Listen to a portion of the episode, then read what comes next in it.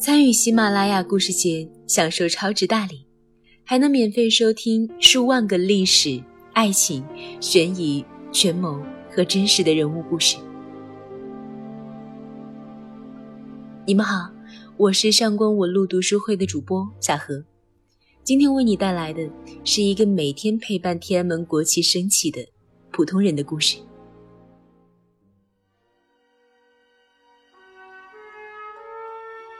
四十六秒钟，伴随着中国人民解放军军乐团现场演奏的国歌，五星红旗攀升到三十二点六米高的旗杆顶端。天安门广场上，七点五万名来自五湖四海的民众齐唱国歌。升旗结束之后，两万支和平鸽腾空而起，在广场上空久久盘旋，人群中爆发出欢呼声阵阵。二零一九年一月一号早上七点三十六分，天安门广场迎来建国七十年新年首场升旗仪式。这是自一九四九年十月一号，毛泽东主席在天安门广场亲手升起五星红旗以来，天安门广场第两万五千二百九十四次升起国旗。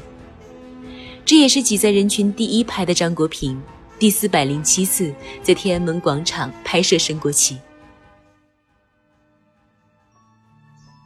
今天两点就开始排队，虽然天气很冷，但观众比平时多很多。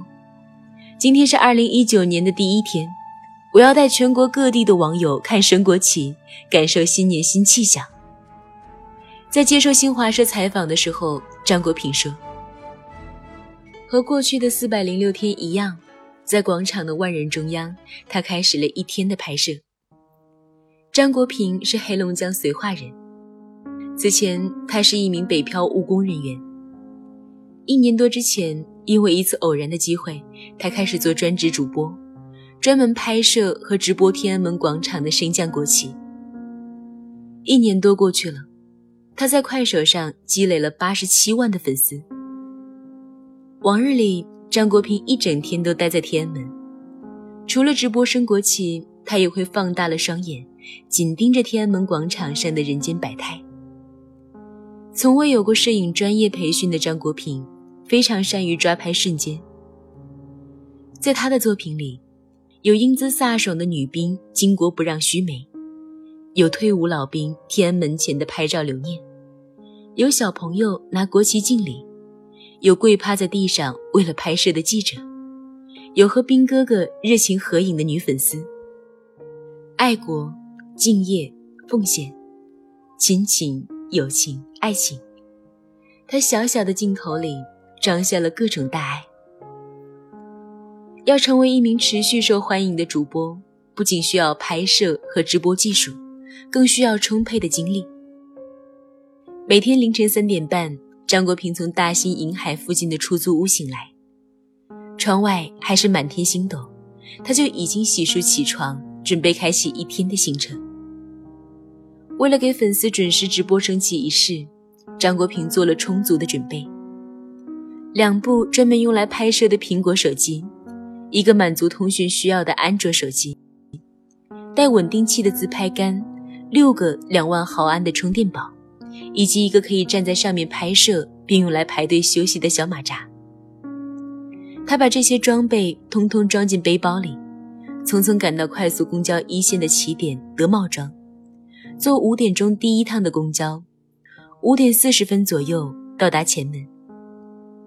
有的时候，为了抢占第二天直播升旗的最有利地形，他干脆就在前门附近找个小旅馆住下。张国平每天这样披星戴月，已经四百零七天了。这四百零七天里，他收获了八十七万喜欢看升旗的粉丝，结识了同样在天安门直播升降国旗的老铁。也有了相对稳定的收入，这些都是他以前没有想象过的。张国平是个不折不扣的北漂。两千年初，他跟亲戚一同来到北京，十几年来，他打过很多份工。打工的日子并不好过，时间长，工资低，没有头的加班，没有自由的空间。二零一七年。他开始接触拍视频，准备寻求突破。起初，他想到了拍段子。他买了《西游记》的四件套衣服，孙悟空的、猪八戒的、沙和尚的和唐僧的，还买了苹果手机和声卡，前前后后大概花了一万块置办道具，但是效果并不好。一次偶然的机会，他到天安门直播升国旗，意外受到了大量的关注，于是他突然意识到。可以拍摄和直播升降国旗，让更多无法前来天安门广场的人看到每一天和太阳一同升起的国旗。不过，拍摄并没有想象中的那么简单。凌晨起床总让他疲惫，为了下午有精神拍摄降旗，他中午会找个快餐店，吃两口饭，在店里眯上那么一小会儿。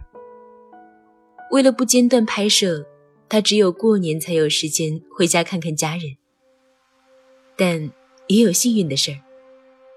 家人以前并不认同他的行为，认为这是不务正业。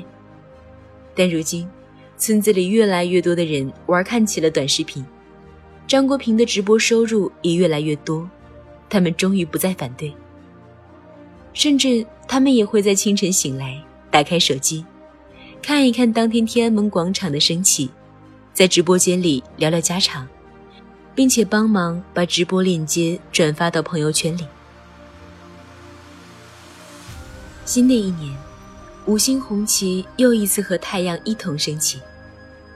张国平说：“他开始期待今年十月一号建国七十周年的升旗了。”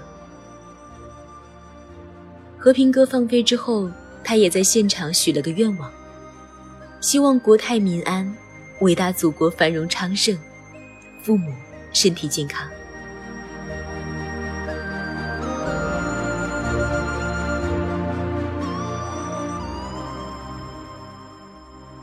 好啦，今天的故事就分享到这里。我是上官文路读书会的主播小何，感谢你的收听，也欢迎你订阅我的节目《上官文路读书会》，收听我为你准备的其他精彩故事。